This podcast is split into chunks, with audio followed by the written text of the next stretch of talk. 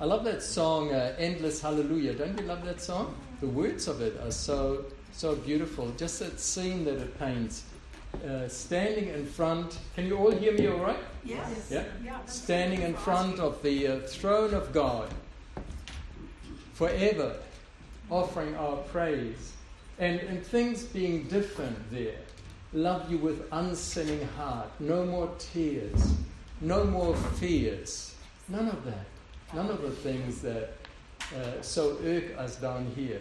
Yes. And it's, a, it's just a wonderful, gentle song, and uh, I, I love worshiping with it.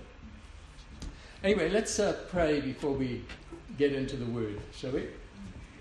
Well, Father, we thank you just for this time together. We thank you for church. We thank you for worship, Lord. We thank you for your presence, Lord, with your people. Lord, you have promised that wherever two or three are gathered in your name, there you are in the midst, Lord. There you will do things, Lord God. There you see and behold what is happening. There you encourage. And we pray, Lord, that you would do that today. Lord, that your people would come out of the service fed and encouraged, Lord, and blessed and strengthened, Lord God, even for the time ahead, even for the time that is now, Lord. Strengthen, we pray in the name of Jesus. Amen. well, the church has been in the news late, a lot lately, every month, every week. Uh, on Friday, uh, we watched the news, and the first two items were about the church, and it wasn't good items. How unusual, unexpected. How unusual that is. Well, they don't report the good things. But, but honestly, there has been a lot in the news. Sexual abuse at church schools, a mega church treating interns badly, uh, not just one, a Christian cult engaged in child labor and other abuses, a church leader breaks COVID rules, other leaders guilty of sexual impropriety all over the world, and financial misconduct in New Zealand, Australia, and US.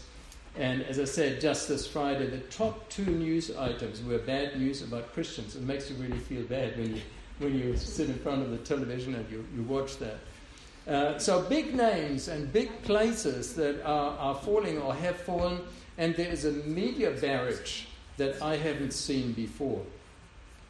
Add to that how many churches have compromised over the homosexual issue and other moral issues. And add to that how much the world has come into the churches and how much the desire for holiness and the fear of the Lord has gone out of churches. And add to that what happens even in churches that have no scandals or moral issues, namely the imperfections of church, normal church life. And you have perfect conditions for people to become disillusioned. Don't you? Mm. You have perfect conditions for people to become disillusioned with church and give up on church or give up on God. Why do I say that? Because I have actually seen it many times. I've seen many people give up, being disillusioned, discouraged, frustrated, and give up on church or even give up on God. and not just young Christians, not just young people, but also sometimes mature people, mature Christians. And often it goes in steps. First, they leave church, going to church, and then they say, I can be a Christian without church. And then they leave the faith altogether. It's a slow slide down and away from God. and all of that really concerns me. I mean, it concerns me that there is sin in the church, although I'm not so surprised, because there was sin in the early church. You read the epistles, you see there was sin there. Why? Because of human nature. We all have that depraved nature that needs to be put to death. And uh, sometimes we are not that successful at that. so that, that concerns me. It, it, concerns me how easy it is to fall. You see big names, people who should have known better, that, that have fallen. And we need to very much guard ourselves. But it also concerns me that people are leaving church and sometimes over issues that have nothing to do with them. And, and even if it has to do with them, they shouldn't leave church. So I want to focus on that today, on people leaving church. Or better, I want to focus on the positive. I want to give us some simple reminders of why we go to church, why we need church. And, and this is not going to be a full treatment, this is just a little few pointers because full treatment would take a week, okay? You haven't got a week, I haven't got a week either. So, why we still need church and how to handle offenses in the church. Now, you may not personally need this today, you may, but it may come in handy to share with others. When you meet people that have left, gone, to, gone away from church, but that still have a faith, because you can still reach them. Our son has been doing that recently. Uh, there, there are some people that he knew, some young people, they had become very frustrated in a particular church situation. and they had gone away and just left off going to church altogether. And he has made a point of going to them and, and staying friends with them and talking with them and helping them back. They're at a different church now, but they are in church again, which is a, which is a good thing.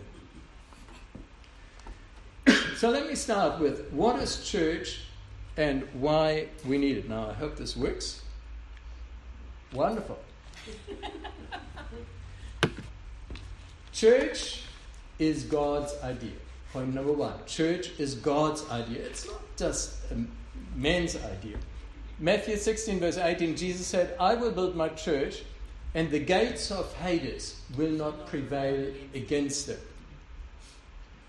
It wasn't Peter's bright idea to have church. He, Peter didn't one day go to Jesus and say, hey, hey, Jesus, you know, I've got, I think I've got a really good idea. And Jesus saying, yeah, what is it? Why don't we have church? Jesus said, wonderful. I didn't think of that, Peter. it's not like that, is it? Church was God's idea, was always God's purpose from the beginning. From the beginning, God planned that there would be a people who are His people, who are in Christ. It's not an afterthought. It was planned even before He chose Israel. He knew that in the end, He was not going to have just Israel, He was going to have the church. Lots of prophecies in the Old Testament that the Gentiles would come into that covenant, into the new covenant that there would be a church made up of all nations. Church. so, church is God's idea. Secondly, church is ecclesia. That's not a building, but a group of people. Ecclesia, of course, is the Greek word that Jesus used when he spoke about church. Ecclesia. What does ecclesia mean? It means called out. 1 Peter 2, verse 9. But you are a chosen generation, a royal priesthood, a holy nation, his own special people, that you may proclaim the praises of him who called you out of darkness into his marvelous light. So, the literal meaning of the word ecclesia, ek means out, and ecclesia comes from kaleo, which means to call.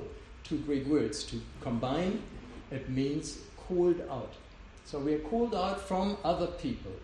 But we are called out in a very specific um, sense, namely, we are called out of darkness, out of darkness into his marvelous light, to be his own special people, to proclaim his praises.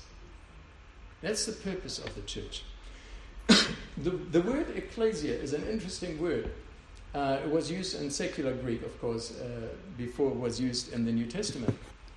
And it always refers to a governmental assembly to an assembly that has structure and leadership and authority, not just a loose gathering. Not just a loose gathering. Not just Christian friends meeting from time to time. You know, some people say, well, uh, we, we just can be church, you know, without going to church. I just from time to time meet with friends, and that's my church. That is not church in the sense of what this word means. When Jesus said, I will build my church, he didn't say this is how it's going to be, but it is going to be a governmental assembly, an assembly that has structure and leadership and authority. Because truly, what happens when it's just Christian friends meeting from time to time, it soon whizzle, fizzles or goes wonky, or some of the people in that group will ride their hobby horses and take over. So it doesn't, doesn't work very well. They had uh, some 20 years ago or so, they had a movement in the church, particularly in America, called the emerging church, where people were going away, quite a few people, they say uh, about 10% or so of churchgoers, going away from the traditional churches and just trying to do church very differently. Uh, for example, just loose gatherings from time to time. It has just fizzled. Because these sort of things fizzle. Because what Jesus is building is ecclesia, a church that has got structure, a group that has structure and leadership and authority as well. Number three, church is a body. And that means you are important for the church. And the church is important for you. If you are a part of a body, you, you think of your own little finger. I know my own little finger. I feel very attached to my little finger, okay? And uh, my little finger feels very attached to me. And that's good so. I need my little finger maybe not terribly, but I need it, for example, when I play the violin without little finger, it's really hard to play the violin. Okay? You, you miss notes if it's, it's, it's terrible. Uh, my little finger needs me too. My little finger needs me to survive. Cut off from me, it would die very, very quickly. I wouldn't die, but I wouldn't be the same. So, and it's the same with you. Now, I don't know whether you're a little finger or, or something else in the church, you know, but um, let's have a look at this. 1 Corinthians 12. but now indeed there are many members, yet one body, and the eye cannot say to the hand, I have no need of you, nor again the head to the feet, I have no need of you. No, much rather, those members of the body which seem to be weaker are necessary. Everyone is necessary. We need the others, we may not sometimes feel like it, uh, okay, but we do. And sometimes that's exactly why we need the others, because we don't feel like meeting with them. All right? Because that does something for us and in us. And they need us as well. So we need each other, we get refreshed. Generally, we get refreshed from getting together from worship together. Something happens, you know, that when we are together, that doesn't quite happen. God has reserved it for when we get together. It doesn't quite happen when we are alone at home. Alone at home, we can have wonderful times with the Lord, but there is something different that God will do in the assembly because that's how He has made us. He has made us to have His relationship with Him this way and that way through the body and with the body. So we need we get refreshed. Also as we are looking out for each other. And if one of us is not here on Sundays, God sees a big hole. God sees a big hole. Yeah? Hi guy. Good to see you. I'm talking about church today. What is church and why we need it? Yes. Yeah? And what to do when offenses happen because many people just leave church altogether and often leave God when stuff happens.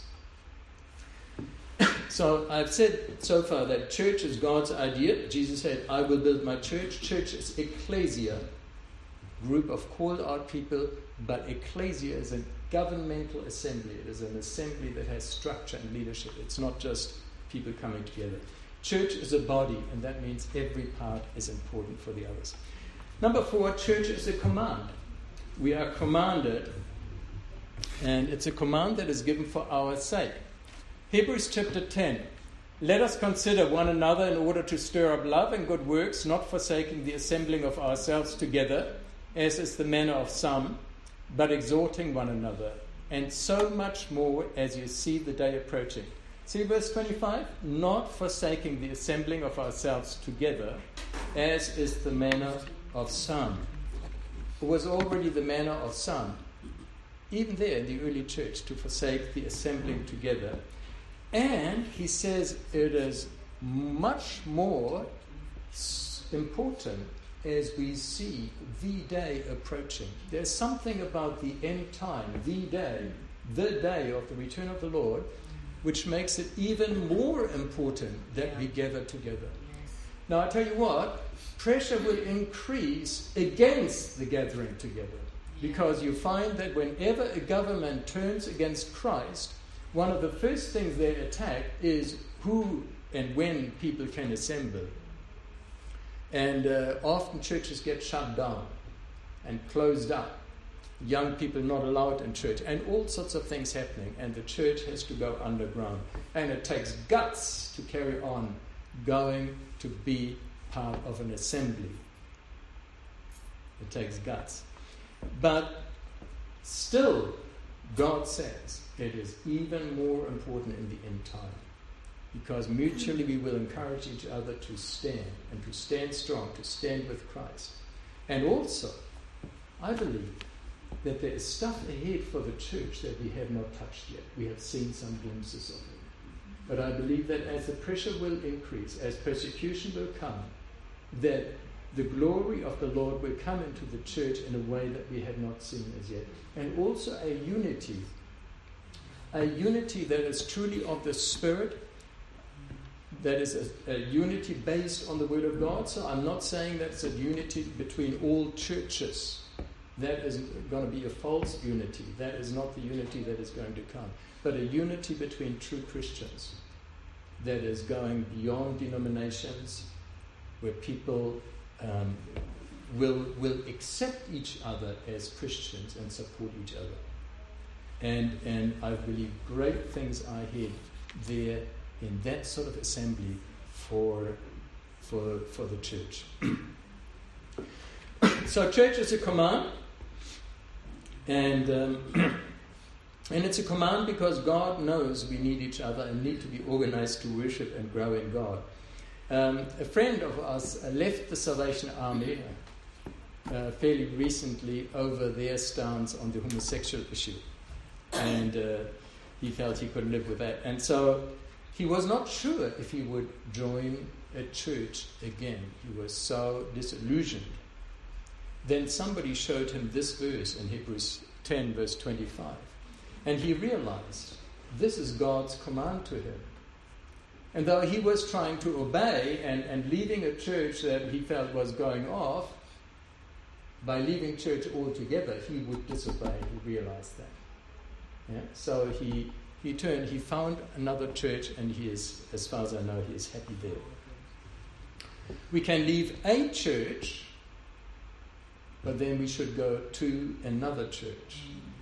We can leave a church for another church, but not leave church altogether. Does it make sense? Yes. Yeah? That's really important principle to, to keep in mind. And when, when people are, are hurt by a church, uh, say maybe beyond repair or so, which, which does happen, then we need to be able to help them and say, well, look, biblically, this is what you should look at at doing. You can leave that church, you know, if, if God gives permission and so on. But then you go to another church. you can't be without church. Fifth point God loves the church. Ephesians 5 25, 27. Now, this is every wife's uh, favorite verse in the Bible. Husbands, love your wives, just as Christ also loved the church and gave himself for her. Christ loved the church and gave himself for her. Incidentally, that's a tall order for us husbands, isn't it? Not when you've got a wife like, um, I'd say it must be easy for a pastor to love her. No, please. That's, that's a wonderful testimony. Good. She's a wonderful. So Christ loved the church and gave himself for her that he might sanctify and cleanse her with the washing of water by the word, that he might present her to himself a glorious church. There is going to be a glorious church. Yeah? We sometimes can look at the church and get all critical and so on, but God is going to have a glorious church. He's going to have. And that simply doesn't mean the flashing lights or anything like this. It means just people who are just full on for Him, who have worked through difficulties, who have gone through pains and come out the other side and still love Him and love Him more and are purified by the trials, not destroyed.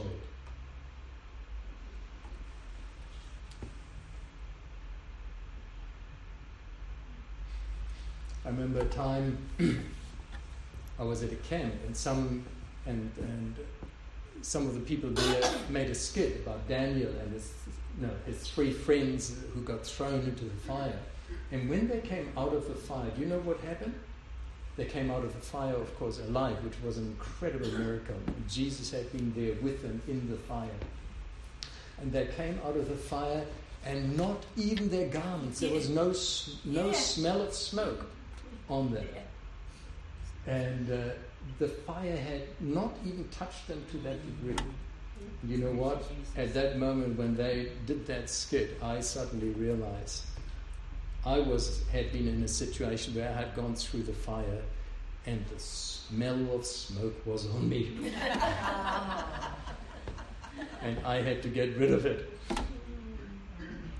You know, you can go through the fires and come out with attitudes that still gnaw on your heart, yeah, and linger. And God wants us to be free from all of that. He wants us to, to be purified by the fire.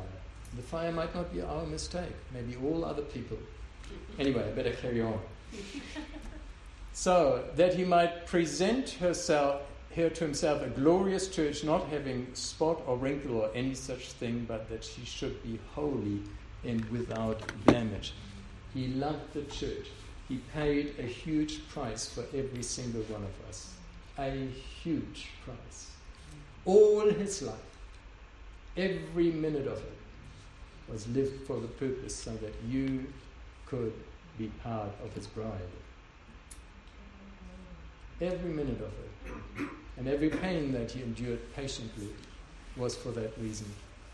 Going to the cross and then taking all your guilt and all your shame and all your sin upon himself, and he felt it all.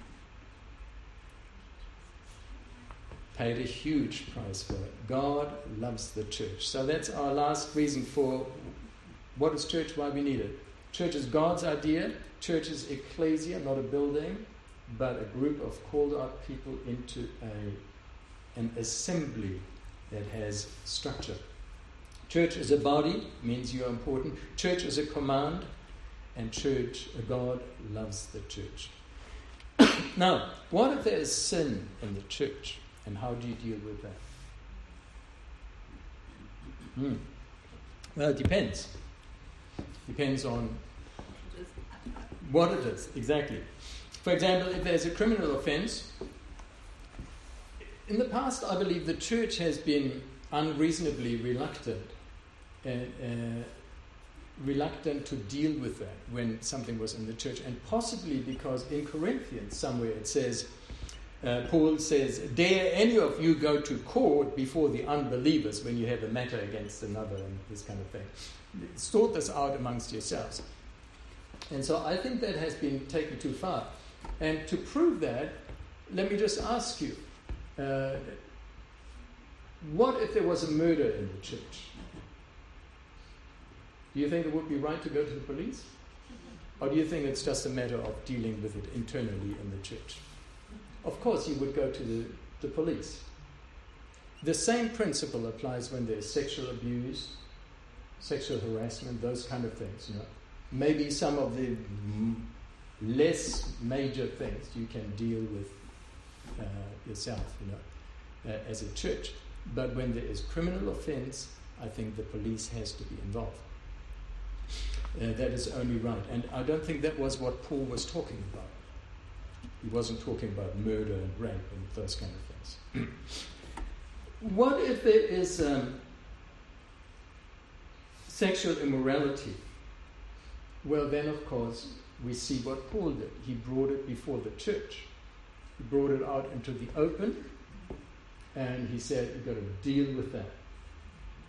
And if the person is not repentant, you put them out. Hopefully, they will come to repentance. Repentance. That was in 1 Corinthians chapter 5. And then in 2 Corinthians 5, he turns around, uh, chapter 2, sorry, 2 Corinthians 2 and verse 7 and, and chapter 7 as well. He turns around and he says, Now this person that you have put out, they actually put a person out of the assembly who was in a wrong sexual relationship. So now this person has come to repentance, receive them back, lest this person be swallowed up by overmuch sorrow. Isn't that wonderful? This is that's grace. That's the grace of God. He doesn't say leave them out, you know. I don't care if they go to hell. No, he said, we don't want anyone to go to hell. The reason for the discipline was so the person comes to repentance. Yeah? So there, of course, we bring it before church. Now, uh, if, if, you, if you see anything like this or you know of something like this, you bring it before the church leadership, and then the church leadership ought to deal with it. And in some churches, we have seen that, and that has brought about some scandals, but it's the right way of dealing with it. then there is another situation. Matthew chapter 18. Moreover, and I, I, I, think it's quite fascinating that this comes fairly close after Matthew 16, where Jesus said, I will build my church. It's like he knew there were going to be problems in the church, and so he, he gives us this advice. Moreover, if your brother sins against you, go and tell him his fault between you and him alone. If he hears you, you have gained your brother, but if he will not hear, take with you one or two more, that by the mouth of two or three witnesses every word may be established. And if he refuses to hear them, tell it to the church. But if he refuses even to hear the church, let him be to you like a heathen and a tax collector. so, if there is a personal offense towards you, and this is talking about sin, some kind of sin, uh, perhaps somebody dings your car in the parking lot and then doesn't want to own up and doesn't want to pay or has, owes you some money and doesn't want to repay you, something like this. if that happens in your church, then there is a process to follow. Step one, step two, step three. Step one, deal privately, talk with the person. Step two, there's no, no acknowledgement, no change. Go with another person, take somebody else with you, somebody obviously is trustworthy, maybe has got a little bit more clout. And finally, bring the matter before the church, that is, before the church leadership. You don't stand up in the middle of a service and say, Oh, my brother stole my roses. and um, that, that wouldn't be the appropriate thing to do. so, and church then should deal with the person. And I think if church leadership doesn't deal if there's a real sin happening and so on, then that may be a reason for you to withdraw and go elsewhere. but you don't become a heathen. You can let a person like this become a heathen to you in a sense of you, you treat them, you know, no longer like your brother. But uh, you never become a heathen. You don't withdraw completely from church.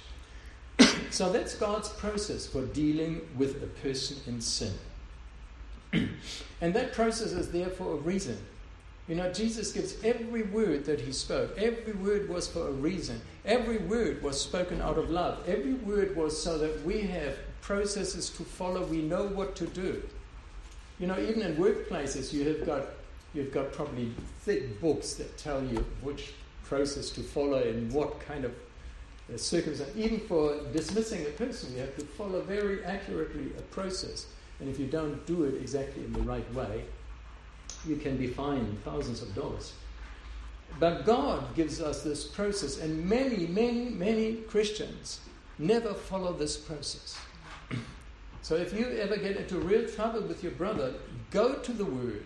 Go to particularly Matthew 18. Look at the steps. Look at what to do there. Matthew 5 is good also, gives another few steps to do. but this is to protect everyone so that sin is confronted but it is confronted God's way. Everything is done decently and, and in order, and that there is no need for gossiping or murmuring or spreading rumors. Make sense? so, you probably know all of this. As I say, this is just a few simple reminders, but uh, quite important because from time to time we do encounter this sort of thing. Now, what if it's not a matter of sin but of personality, personality issues, personal style, preferences. you don't like the way that the song leader is organizing the practices. It really gets on your ticker up there. You just around music, isn't it? Look, uh, I'm a musician. I know that musicians tend to be sensitive people. but I'm not having a go at anyone. Um, uh, Otherwise, uh, you know, I had a go at myself too. Uh,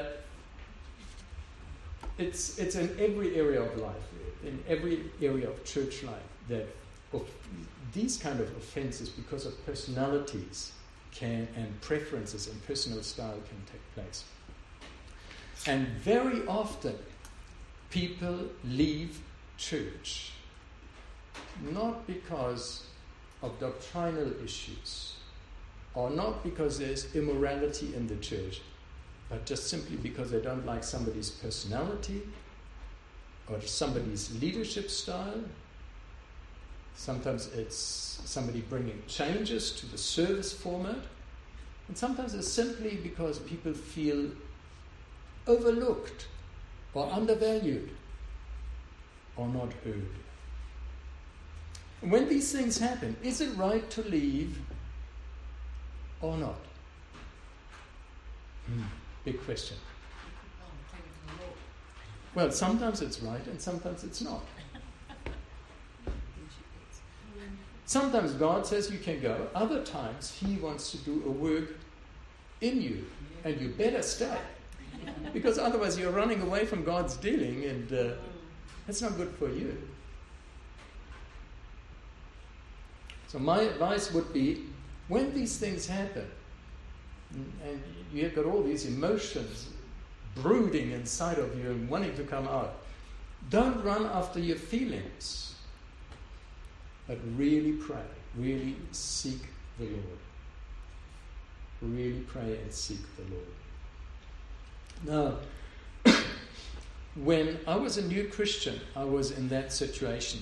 Uh, probably it was a combination of all these things personality issues, personal style, preferences, and so on. A whole lot of stuff. And as I sought God for my situation, He spoke to me four things. And I wanted to, before I finish, I want to share those four things. Again, they are simple things, but I think they're very helpful. the first thing that God spoke to me was surprising. He said, Leadership is not perfect. Now, we all know leadership is not perfect. Is that true? Okay. That, you know, Robbie may be an exception, but he may not be. Even the best leader has idiosyncrasies, blind spots, faults. We know that. Leaders are like any other people. They are packaged deals, uh, you know, like all of us the good, the bad, and the um, in between somewhere. Okay? But somehow in church we have the expectation that leaders should be perfect. Yes, we do. Because, I mean, they're, they're, they're supposed to be men and women of God, and, you know, and, and they are. Get on with everyone. uh, yeah, yeah, get on with everyone. Why should they be perfect when we're not? That's good. But somehow the expectation is still there. Uh, at least it was in me. And they are not. They are in the process of being perfected just like we all are. They are not perfect yet, they're in the process of being perfected. So, um, Robbie, if Robbie is hearing this uh, tape, I'm, I'm sorry, Robbie, but. so, we can only do this. We can, what we should do, we urge you, brethren, to recognize those who labor among you and are over you in the Lord and admonish you, and to esteem them very highly in love for their work's sake. Be at peace among yourselves. Sometimes that's a tall order. It's not easy. Very, very, can be very, very difficult, especially if it's a sort of long running, brewing conflict that just doesn't seem to stop. But this is what God's word says still esteem them highly in love. Pray for them. Sometimes, as you pray for them, God will show you things that you didn't understand before. I remember I had a, uh, again, when I was a young Christian, a leader, and uh, it's very harsh, and uh, he managed to more or less destroy the young people's group. Um, lots of people left, and um, and I found very hard to get on with him. But one day, as I prayed for him, God showed me this man had come from the military, from the Navy. He had spent 10 years there, and that mantle was still on him. And it was like he couldn't get rid of it because he was trained like this. You know, how do you deal with, uh, with a person who is not immediately jumping? You shout at them, you know. Might froth out of the mouth a little bit.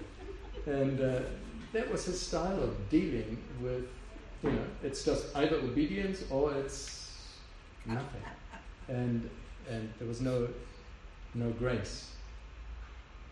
And he had other very good things in God, but very hard as a leader. So it helped me with that person, at least a little bit. it helped me to understand it. So if that happens, you can talk with the person, but if there are blind spots, they are often hard to shift. You can ask the Holy Spirit, of course, to, to open eyes. And you ask the Holy Spirit in this whole process, you must ask Him very much to help you because He is your helper. He is right there. And He understands you, He understands that person, He understands the situation. Always involve the Holy Spirit. So, leaders are not perfect. That makes a problem because we still have to submit to them because God has placed them over us. God has placed them in certain situations, in certain positions. He has placed them there. And uh, of course, there's scripture there. Even Romans 13 about the natural government, it says in Romans 13 that there's no authority except God has placed them in those places. Yeah? So we need to respect that. And Another scripture here, Hebrews 13, verse 17. Obey those who rule over you and be submissive, for they watch out for your souls as those who must give account. Let them do so with joy and not with grief, for that would be unprofitable for you. Obey those who rule over you, or who lead you, is probably a better translation. who lead you, and be submissive, for they watch out for your souls. Now, that obviously talks about the normal day to day things and, and the way in which they encourage you in the Lord. And it's not talking when they are wanting you to do something that is out wrong. Yeah? Then you can put your foot down, of course, always, and say no. so, this scripture has been abused. I know that. In some churches, in many churches this kind of scripture and also scriptures like touch not the Lord's anointed have been very much abused and have placed some leaders in a completely untouchable position where even if you just questioned a decision, you were touching the Lord's anointed. And uh, I, don't, I don't know if ever any of you have made that experience. Certainly I have. And uh, that, that is not right. But still, Submission is part of it. This is what God's word says. Now, you don't submit your life decisions, that's your prerogative. Where you live, whom you marry, all those kind of things. You don't submit those life decisions to leadership, but you submit yourself to the way that things are done in this particular uh, environment, in that circumstance, in that church.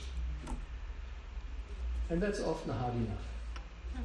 That's often hard enough.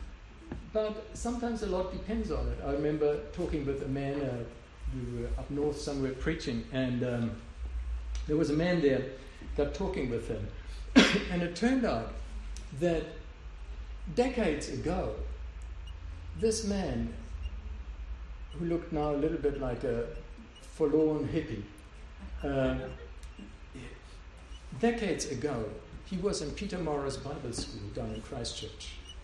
Uh, Peter Morrow was leading the New Life Center there, anointed man of God. I've heard him only once uh, after he had been. You know Peter Morrow? Is he? Yes. Yeah. Uh, I heard him a year after he had been attacked. a man whom he had ministered to came in at midnight or so to his house with a machete, a deranged and uh, began to attack him. And uh, Peter Morrow received five wounds, I think, that came this close to killing him. Um, he did sort of recover. I heard him once a year later. Uh, he had recovered enough to do some preaching again, and he came for an Easter convention to my church. And it was wonderful, really anointed and uh, man of God. But so there was this man, and he was in Peter Morrow's Bible School and doing the outreach and learning, learning all these things. But he dropped out. You know why he dropped out? Because they had a standard for how they wanted people to go out and, and look when they go street witnessing or, or from house to house. They wanted him to wear shoes. and it was such an unreasonable thing. I mean, he did, really didn't like wearing shoes. And there are some people who hate wearing I mean, I've tried it once uh, for a short time until I got a thorn in my foot, and then I thought, blow this. That's, it's, it's not very wise. Um, uh, but this man loved not wearing shoes, and they wanted him to wear shoes, and he felt they should not make me do this.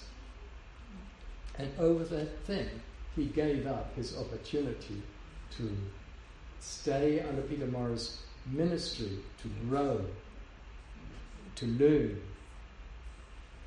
exceedingly. And, and he just obviously never grew. Still has faith in God, but seems to be doing his own thing otherwise. So that's that. The submission is important. So, leadership is not perfect. That was the first point. The next point was forgiveness is not optional.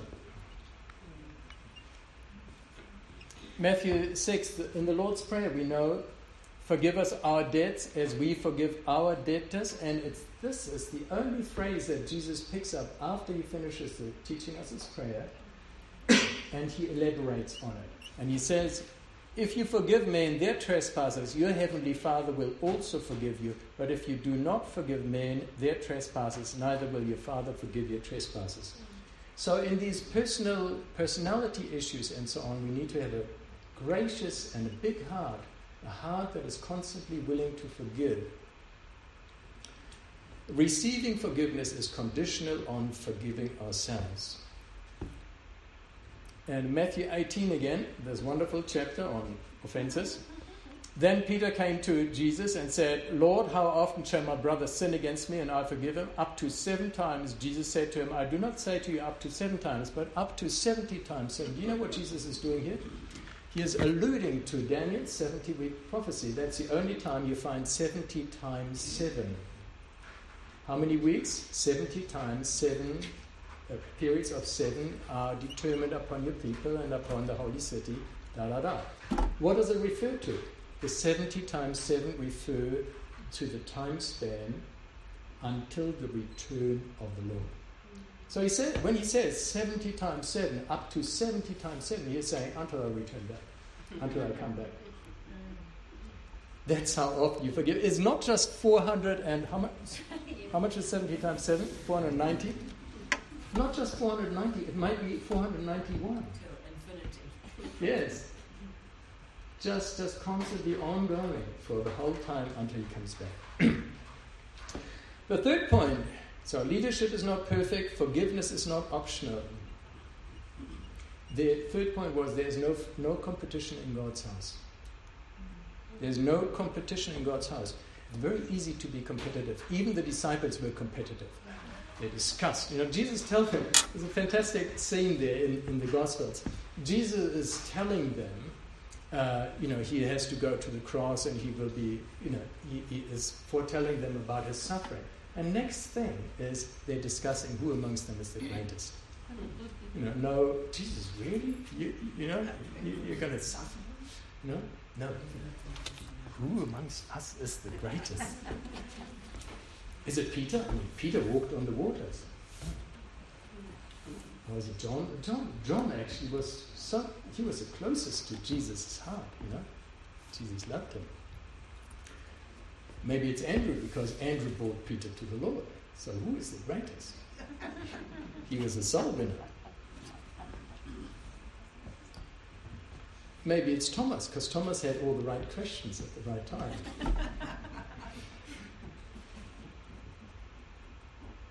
Um, they might have been wondering who the next leader was going to be. Uh, it may be. It may be, yes. They were all hoping to be the next leader.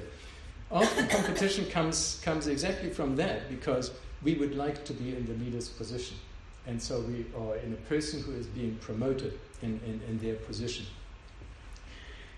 we, uh, and I knew a, a couple uh, that used to be cleaners, very simple folk. But the Lord uh, took a hold of them, filled them with His Spirit, and then He started to bring children to them. And they had their garage overflowing with children uh, that were hungry for the Word of God, and they would teach them as much as they, I mean, they, they knew hardly anything. They had to learn as they went, you know, what, what is the ark, what was the flood, and so on, and start reading the Word and, and teach these children. But God was doing a tremendous work through them. And uh, when the Queen Street Assembly of God, they had this revival and so on, and the pastor there chose this couple to become the new leaders of the whole Sunday school system, 500 children. The day he, that was announced or done, half of the teachers, half of the Sunday school teachers there resigned. because this ignorant couple that had only been Christians for a short time and, and they were they knew so much more, they were so much better qualified, and they probably were. But God had chosen them. You know, and there were others that had probably faithfully, faithfully served, you know, uh, many years. But God had other plans, just like He had with David, King David, you know. There's this little upshot, you know, little boy. This is going to be the new king. Really? So we must leave that prerogative to God and not be jealous, not be competitive in that way. Psalm 75 For exaltation comes neither from the east, nor from the west, nor from the south, but God is the judge. He puts down one and exalts another. Philippians 2 3 Let nothing be done through selfish ambition or conceit, but in lowliness of mind let each esteem others better than himself. So there's no competition in God's house. And the fourth thing that God spoke to me was simply this love must be our motive. Love, he said to me, love must be my motive. Why? Because love is the nature of God. Beloved, if God so loved us, we also ought to love one another. That's 1 John 4 11. And John 13, 34 and 35, a new commandment I give you, that you love one another, as I have loved you, that you also love one another. By this all will know that you are my disciples if you have love for one another. One new commandment added to the other two great commandments love God with all your heart, love your neighbor as yourself, and then there's one new commandment love one another as I love you.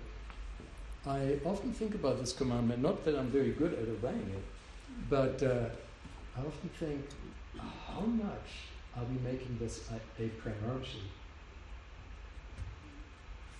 To love one another, that means to love other church members, to love other Christians in a particular and special and big hearted way.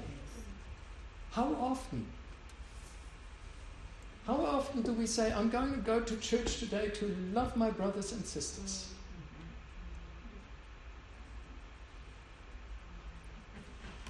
So, love must be our motive in everything. In everything. Love should be underlying, should be our motive. Even faith works by love. Faith works by love. So, leadership is not perfect. Forgiveness is not optional. There's no competition in God's house. Love must be our motive. And if you have any issues at the moment, those four things are pretty hard nuts to crack. You can chew on them for a while. in closing, just let's come back to what I said at the start. The news, the media are right. Church is not without problems. Some things in church don't bring God the glory, and they don't make us feel good about church. But still, we must continue to do church best we know. And let me suggest just three practical things we can do, or you can do. Number one, do your part in church. Support it, be committed, be there when things are on as much as you can, continue in assembly. Number two, do your part in the community. Continue to be a shining light for God and His church. Be filled with God's Holy Spirit and God's Word. Live it, live it out. Because people watch you and people they notice. They don't just read the news, but they read you. They don't just read the news, they read you. Let your light shine. And you can do a whole lot of good and counteract what it says in, in the news, even. Yeah? Church Christians are to be attractive. You know, people were attracted to Jesus. Kids came to Jesus. Why? Because there was something attractive about his personality, about him being filled with the Spirit, the life and the light and the love coming through, and the truth, of course. So do your part in church, do your part in community, and lastly, love one another. Love is not just for outsiders. Some churches get completely hung up on evangelism.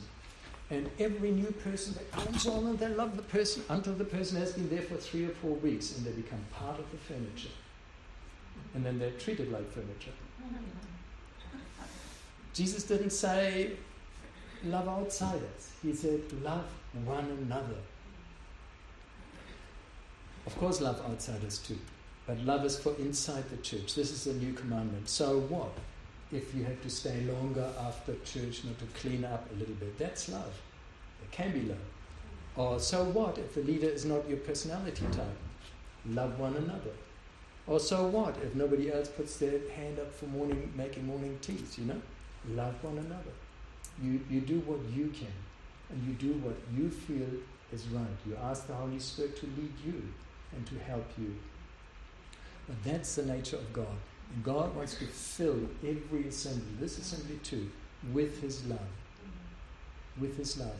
It only happens as His people decide, yeah, this is a commandment for me, not just for my neighbor. I want my neighbor to love me, but I want to start with myself, regardless of what my neighbor does. Love one another, Jesus said, in the same way, with the same abandon that I have loved you. Amen? Let's pray. the Father, we thank you for your word. Lord, I, I don't know how much of this word was uh, storing up for a future day or how much it may have touched some people in their situation that they're in now. Something, Lord. But I pray, Father, that wherever you have spoken, Lord God, that this whole word, Lord, would be anchored in our hearts and minds, Lord that you help us not to forget these principles because these are very important principles. In a sense, it's a matter of life and death, spiritual life and death. Belonging to the church, being part of the church, being part of what you are building. And so I pray, Father, that you would continue to speak, Lord. You would continue to speak to all of us and, and would continue to encourage all of us, Lord, in doing the right thing. That you help us, Lord God, if there are any hurdles, Lord, to jump over those hurdles, to leave them behind, to solve them with the help of your word and making that decision to follow your word and to follow what your Holy Spirit has shown us. So we thank you, Lord. And we thank you. I thank you, Lord, for this church. I thank you for the people. Thank you for the leadership, Lord. Thank you for what is happening, Lord God.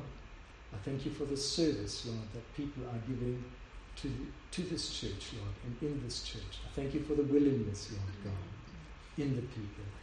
And I just pray, Lord, that you would reward, that you would reward